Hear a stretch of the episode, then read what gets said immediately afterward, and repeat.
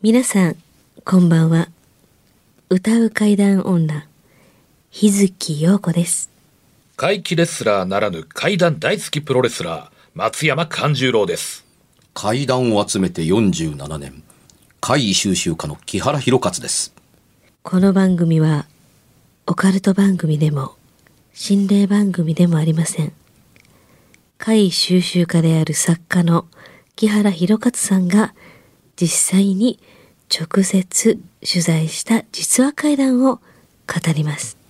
日本で唯一の怪談専門ラジオ番組です木原さんといえばあの今や伝説の実話怪談本、新耳袋シリーズの作者でもおなじみですよね。他にも、うずしお怪談やつくも怪談といったヒットシリーズも出版されてますよね。その木原さんによるこの世のものではない話、もののけの話、不可思議な話といった実話怪談を季節に関係なく毎週聞くことができるなんて、怪談マニアにとっては夢のような話ですよね。夢どころか悪夢よりも素晴らしいことですよ。それでは、あなたが最後まで無事にお聞きできることを祈ってます。怖い水曜日、存分に味わってください。あと3ヶ月うん。でもうすれば。平成があ、ほんまや。終わる5月の1日か1日から新元号にわ、怪談とあの新元号とはあの無関係ではあのないと僕は思ってえいいるので、まあ、なんかラジオ番組でこんなこと言うのもなんですけれどもあの僕が先生と手本としている人にラフカ・ディオハン小泉八雲という人が、あのいます。はい。でこの人があのー明治に出版した本が今に伝わるところの怪談という名著だったりするわけですね。日本語版で出たんじゃないんですよ。怪談って、あの、ニューヨークで出版されて、その英語版を日本語に訳にしたのが私たちが読んでるものなんですけども。で、何が言いたいかというと、あの、明治に出た、あの、おおお本ということは、その小泉八雲が見聞き来た話って、つまり江戸期の話が残ってるわけでしょ。明治に出版され、明治の初期に出版されてるわけですから。ねうんで、あのー新耳袋って平成からスタートしてるんですよ。で、その中身は全部、あのー昭和の話が入ってるはい。わけです。うん。ということは、新元号を迎えて、これから始まる会談が、つまり平成の会談が、として、あの、広がったり受け入れられたり発生したものが、えー記録に残されているというか、書かれたり語られたりするのかなと思ったりするところだったりするという、新しい潮流を生むのかなと思ったりするので、あの、言語が変わることと階段とは無関係ではないと、あの、僕そのものは思ってたりするんですけども、あの、ちょっと話途中になりましたけど、その魔女の焚き火作ってる最中にね、はい。あの、物の移動で首都、首都高速かなんか走ったりするわけですよ。はい。亡くなられたその日、あのやっぱり、こう、明るく、あの、喪に服し明るくするよりは喪に服していたいと皆さん思ったんですかね。カーテンを厚く閉めてたと思うんですけど、ビルというビルが真っ暗になって、あのヘリコプターとかがぶつからへんように赤いね、あの衝突防止ライトがチカチカ光ってるでしょ。はい高い建物はいあれがいか光ってるのがいっぱい見えてるのに、建物暗いんですよ。うん。あの、しんと静まり返ったっていういうような、うんあの、賑やかな、あの、音だとかどうのこうのというのが全くない。あの、普段は普通にななっているはずのボリュームを急にね、落としたかのような、シーンとした静まり返った中、街中だったり、あの、首都高だったり走ったのを、あのー覚えてるんですけどね。だから、新元号が変わるということって、その後にやってくるんそうですね。うんですよ。うん。そう思ったら今回はね、うん。まあね、あの、これから新しく変わる日本を、あの、明るく変わるというのを予期させる、あの、雰囲気を持ってますね。うん。えー、よた話していいですか？はい、どうぞ。あの、年末からね、頭の中に新元号のイニシャルが、K なんと違うかという、K という文字が浮かんで浮かんでしょうがない木。原の K ですか？え？勝弘の K ですか？あの、広勝の。あの、恵みの K かもしれないじゃないですか。それはもう直感ですか？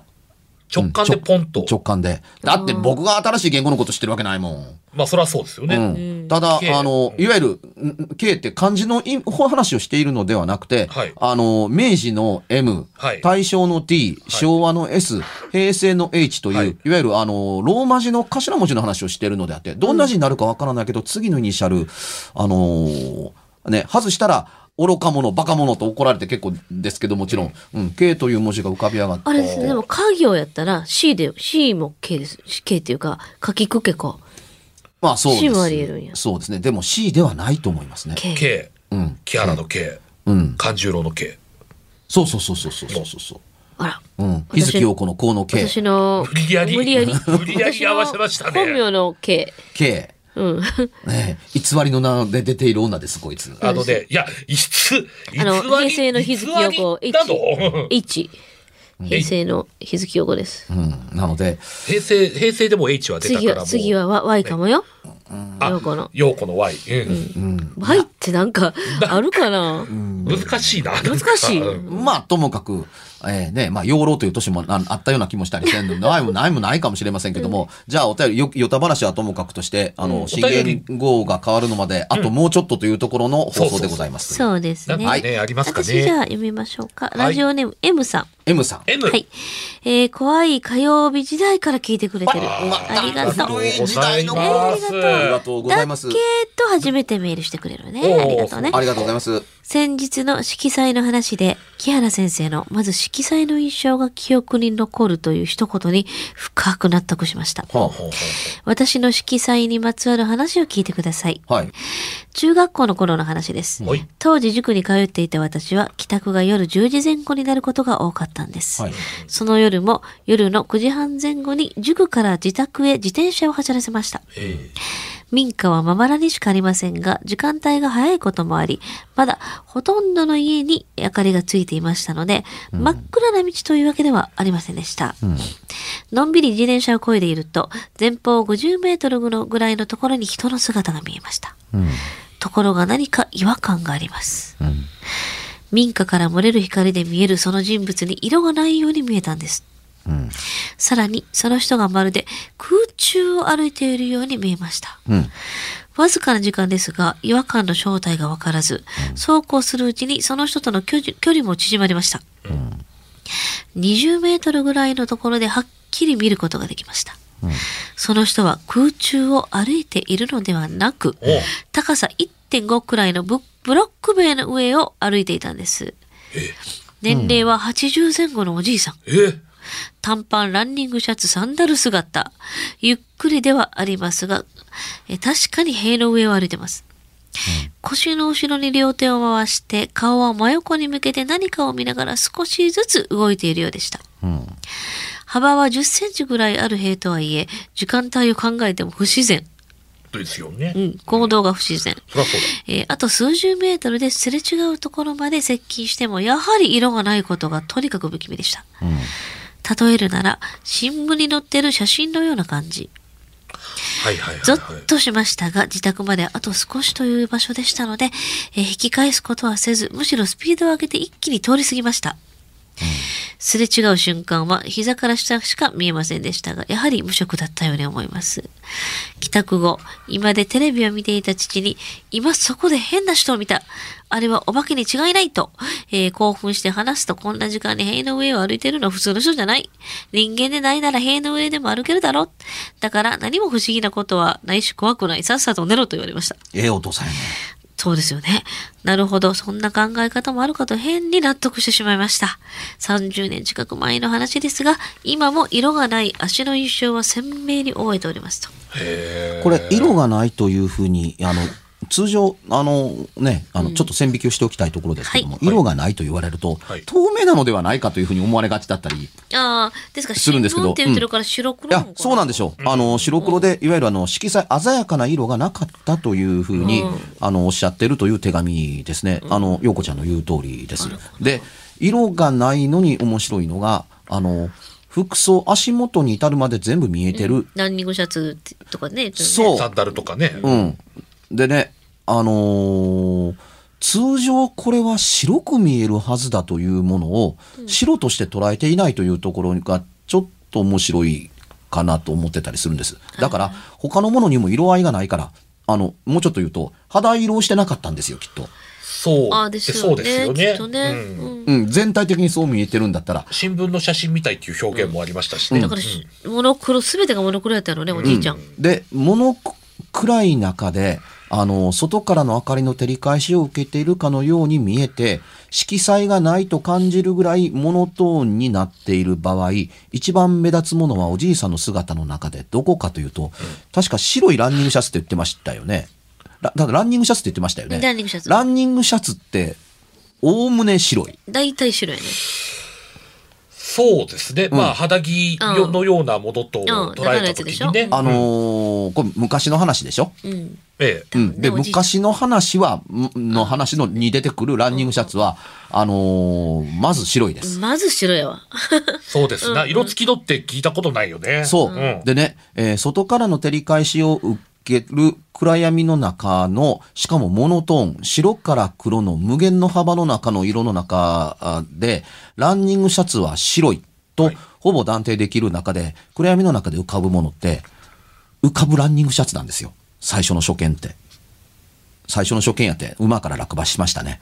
あの、歯が悲痛なもんで、腹が腹痛ですけれども、あの、一番最初に目につくものって真っ白いランニング製、ランニングシャツが歩いているっていうのを、おそらくこの方は一番最初に驚いたのではないかと思うんです。あの、全体として全部見終わった後で、あの、お手紙を書くときに整理してこうなったとは思うんですけど、あの、白い何かが平洋の上を移動している。なんだろうと思ったら、え、ランニングシャツやんと思って近づけば近づくほどランニングシャツに、が、な縦にふわふわ浮いているのではなく、あの、糸で吊るされて、ハンガーからぶら下がってランニングシャツがなんかこう塀の上で干されているのではなくて人が来て歩いて動いて、動いているのではないかというものを見て、驚くという体験談であったというのが、その原型であったと、あの、思えるんです。で、塀の上を歩くという人を目撃するという例や、屋根の上をたに立ってたり、屋根の上を歩くという、という、あのーおかしいでしょ、これ、というものを見た、あの事例というのは非常に多いので、あの、こうい、僕の経験則から言うて、うん、あの、この方の目撃された話、あの、バカバカしいと思いますかって言ったら、いえ、そんなことはないです。うん、あり、ありす、ある話ですね。あの、階段的にまとまっているのではないかと思うんですけれどもね。あの、目撃時間が長い、観察時間が長いということに、あの、紛れの少なさというのを感じますみたいな。これがパッと見やったらね、まあ、なんと、なんとも言い難かったりするというとこだったりするんですが、あの、目撃時間が結構長くて、ずっとその目撃印象が変わらないまんま、あの、やがて、あの、そこから離れていくというか、それがなくなるという世界に、もっとの、なくて当たり前の世界に帰ってこられるわけですから、えーで、あの、それを裏付けんばかりにお父さんが見事な一言でバッサリと切って取るのが、ちょっと痛快ですね。確かに、うん、この世に不思議なものなど何もなく、この世はこれ全て不思議なりというやつですね。えーどっかの、あのね、長い長い小説、なんか人が殴ったら殺せるような小説を書かれてる人が、そのようなこと言うとりましたけれども、そのようなことを、ふあの、お父さんがスパンと言ってのけたみたいで、あの、会はもう面白かったけれども、お父さんの、あの、会との、あの、付き合い具合が分かって、あの、総会っていうとこですね。おこのお父さん、なんか知ってます？でしょう、きっと。あうん。お前は今の年からそんなもん信じんでええんや。っていうふうに、今からそんなもん見て見たって騒ぐは騒ぐ話して、どないすんねんと、あの、いうふうに聞こえなくも、あの、おないです。あ。でその10センチぐらいしか幅がないところにね80ぐらいのおじいちゃんが横向いて下見んと歩いてるゆっくりっていうのも不思議な話ですもんね。子供の時だったら経験がないわけじちっちゃいゃないですけど、子やったらね、うんあこう面白がってこう遊んだりするけど、うんまあそうですね。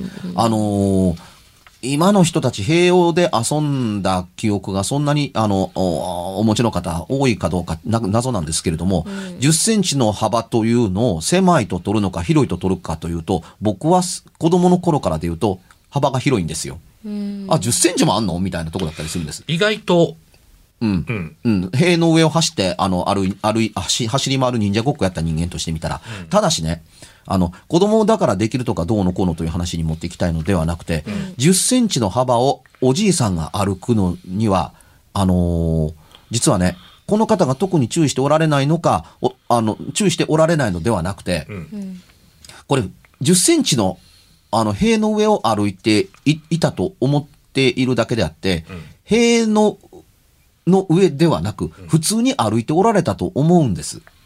ほう。おじいちゃんが。つまり、塀の上には乗ってないと思う。塀の高さのところで歩いていたのかもわからないけども、両足は別に塀の上に乗せていたわけではないと思うのです。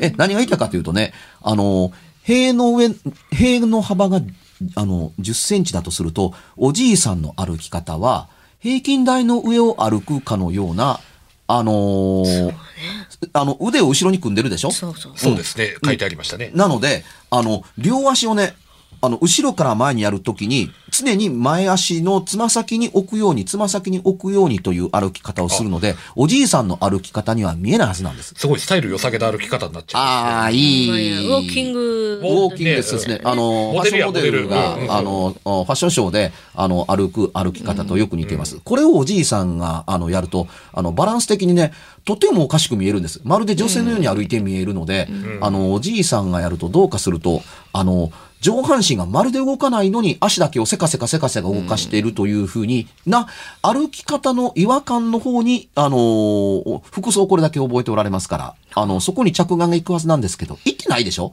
ということは普通で歩いていたので、あの、塀の高さや塀の上を歩いていたのかもわからないけれども、むしろ塀を、などないかのように、その両足の真ん中に塀があって、うん。空中を歩いていて、その空中の高さがたまたま塀の上だったというふうに、この方にとって見えたのではないかなというふうに、あの、考察できますね。ただ高さがそうだったから、ほんまのあの、高さどうなったんだろうと思うところなんですが、この人、履物ちゃんと観察されているので、はい。あの、あの、塀に隠れているわけではないですから、あの、塀の高さとぴったりだったので、見かけ上塀の上を歩いているというところなんでしょう。で、日頃から近所で知っている場所なので、塀の厚みをご存知なんでしょうね。これブロック塀だから、あの、そういうふうにおおそらくおっしゃってるんでしょうね。ブロック塀の厚みは、まあまあ、おおむね同じなので、10センチぐらいね。うんまあ聞いた限りでは、あの、それだけの情報が得られますね。うん。あの、読んでりゃもうちょっと細かいことを、あの、言えるかもわからないですけども、まあ、あの、取材で会談を聞くものというのは、どこに注意してて、どういうふうに見えているはずだという、まあ、あの、その方とほぼ同じ体験を自分がしないことには、語れなかったり、文章に書けなかったりするので、その方の見たものを想像するだに、そうでなければ、そうはならない。というところですから、塀の上を歩いていたのではなくて、塀の上と同じ高さを歩いてい、普通のす姿勢でいつもの通り歩いている謎のおじいさんを、まあ、ご覧になったという。え、体験されましたね。うん。こういう話、ちょっと好き。あというか、かなり好き。あ、好きっぽいキですねャラさんがね、好きという。僕あの、怖がらせるつもりがなくて、あのーほん、この世ならざる者が自分の行動をやってるのをたまたま関係ない人間がも目撃してしまうというののの、その、え、つながりや関係性のなさというところにリアリティを感じる人なんですよ。うーん。うん。あのー言いたいことがって言ってやったら、あとりあえずあんた誰みたいなような。うんうん。うん、あのおおおあんた誰っていうのも言うてることと無関係ではないねんけど、何のりもせんと立場も言わんと、あの、忠告だけしていくってあんた誰っていうのってずっと気にかかる階段だったりするわけですよ。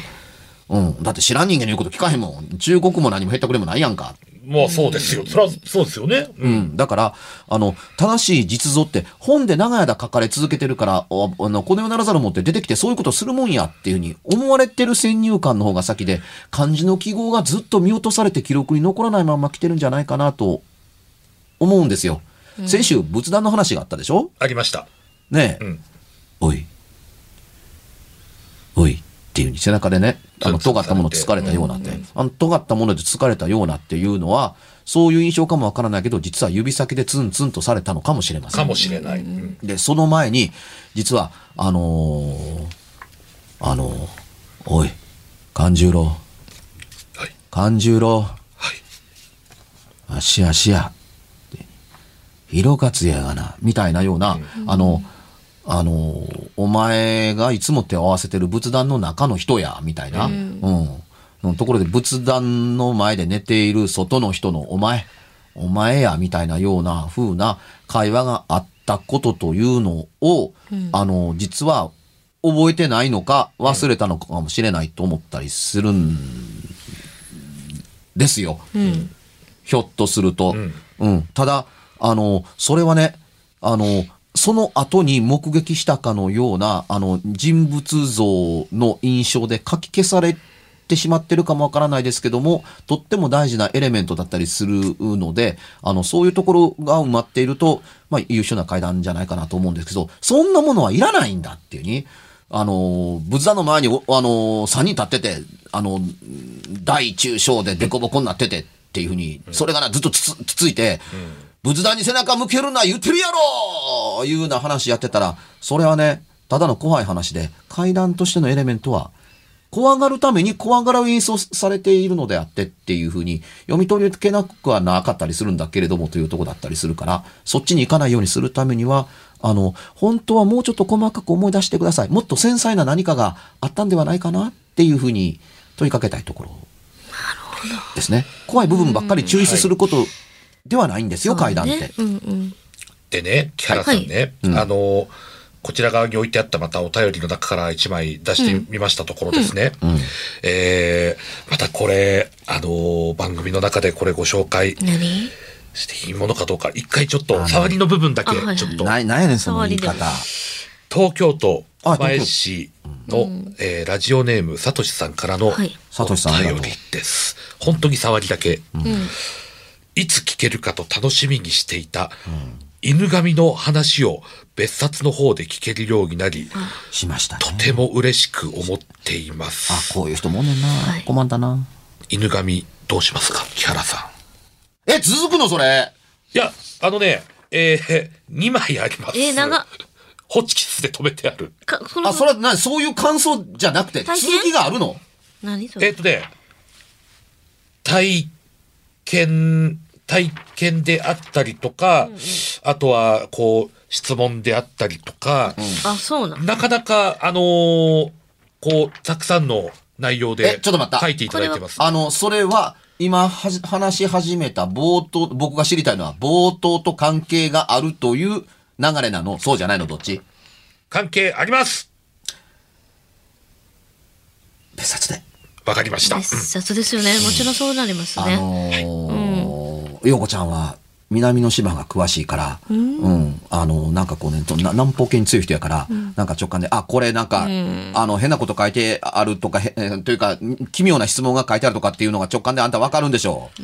あ、でもね、木原さんすごい。全くもって、その通り。やっぱり。いや、でも今は、これやっぱ言わない方がいいですね。そそれはあっちで別冊で、ぜひ別冊怪談ラジオということで、ねあの、引っかかるところってね、なんとなくね、あの、長年やってると予想がつくんです。あれで引っかかるんややったら、みたいな。偉いもんですよね。あのあ、あー犬神で引っかかるんやったら、これは南に行くんちゃうかなっていうものと、うん、ああの、あるんかなと思ったりすんねんけどななんでそんなの選ぶかな？いや、これがほんまたまたまやったんですよ。手に取ったのが。うん。かんちゃん引きがあるやね。別冊多いな。引くか、2019年はより引きが強いのかね。あ、なんかうん、ええこと言うね。あそうそう嬉しい一言やね。でも3人全員がね、なんかそうあればね、もっとどんどんいろんなのを引き寄せられるかもそうですね。俺は今年新元号になると同時に変わるよ。階段が変わると言うた話をした以上は、うん、これは自分が変わる、あの、タームの年が来た。お、階段の系でもあるかも。あ、うまいうまいね。告知告知行こうよ。告知ね。はい。はいえーとですね、松山勘十郎は、えー1月30ですよね、今日。そうです。はいえー2月10日に、えー今年一発目であり、平成最後の大衆プロレス松山座本公演、松山天正が行くの区民センターで3時からはい行われます。番組のリスナーさんでもね、プロレスに興味を持ってくださるそ方また増え始めてきてるので、新元号の新対戦ですね。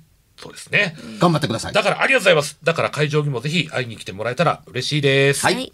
えー日月陽子は、えー先週もお伝えしましたが、えー東京ワンマンライブに向けて、ワンマンまあ頑張っております。よっ2月の15日、えーザ・プリンスタワー東京にて、はいえーここで私のワンマンライブがございます。すばえー素晴らしいメンツをえー引き連れていきますので、えー時間は18時会場、えー19時、えー開演となります。料金はフリードリンク込みの5000円です。はいぜひぜひ足をお運びくださいませ。はい。私は2月の9日、えー今年2019年の1回目の新耳袋オールナイトトークライブ20周年目に突入しました。まあおめでとうございますいっます。すね。あの、新宿ロフトプラスワンで、えーじ夜中の12時から、あの、スタートしますけれども、えー実は昔、新耳ご第53回目からずっと毎回毎回違った100回目まで、オープニングアニメーションがあったんですよ。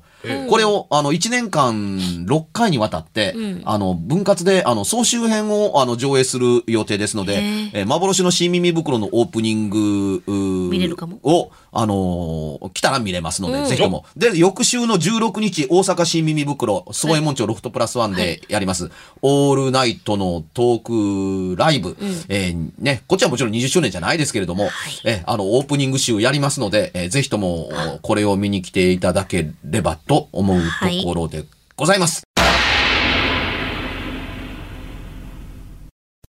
番組では1回216円でダウンロードできる別冊怪談ラジオを販売しております。ちょっと普通の地上波のラジオでは放送できない僕の体験を、あの、語っています。二度と本の形でまとめるつもりのない話が入っていますので、ぜひお聞きになってくださればと。どうやったら帰るの？詳しくは、ラジオ関西の怪談ラジオのホームページをご覧になって、ぜひともお買い求めいただければと思います。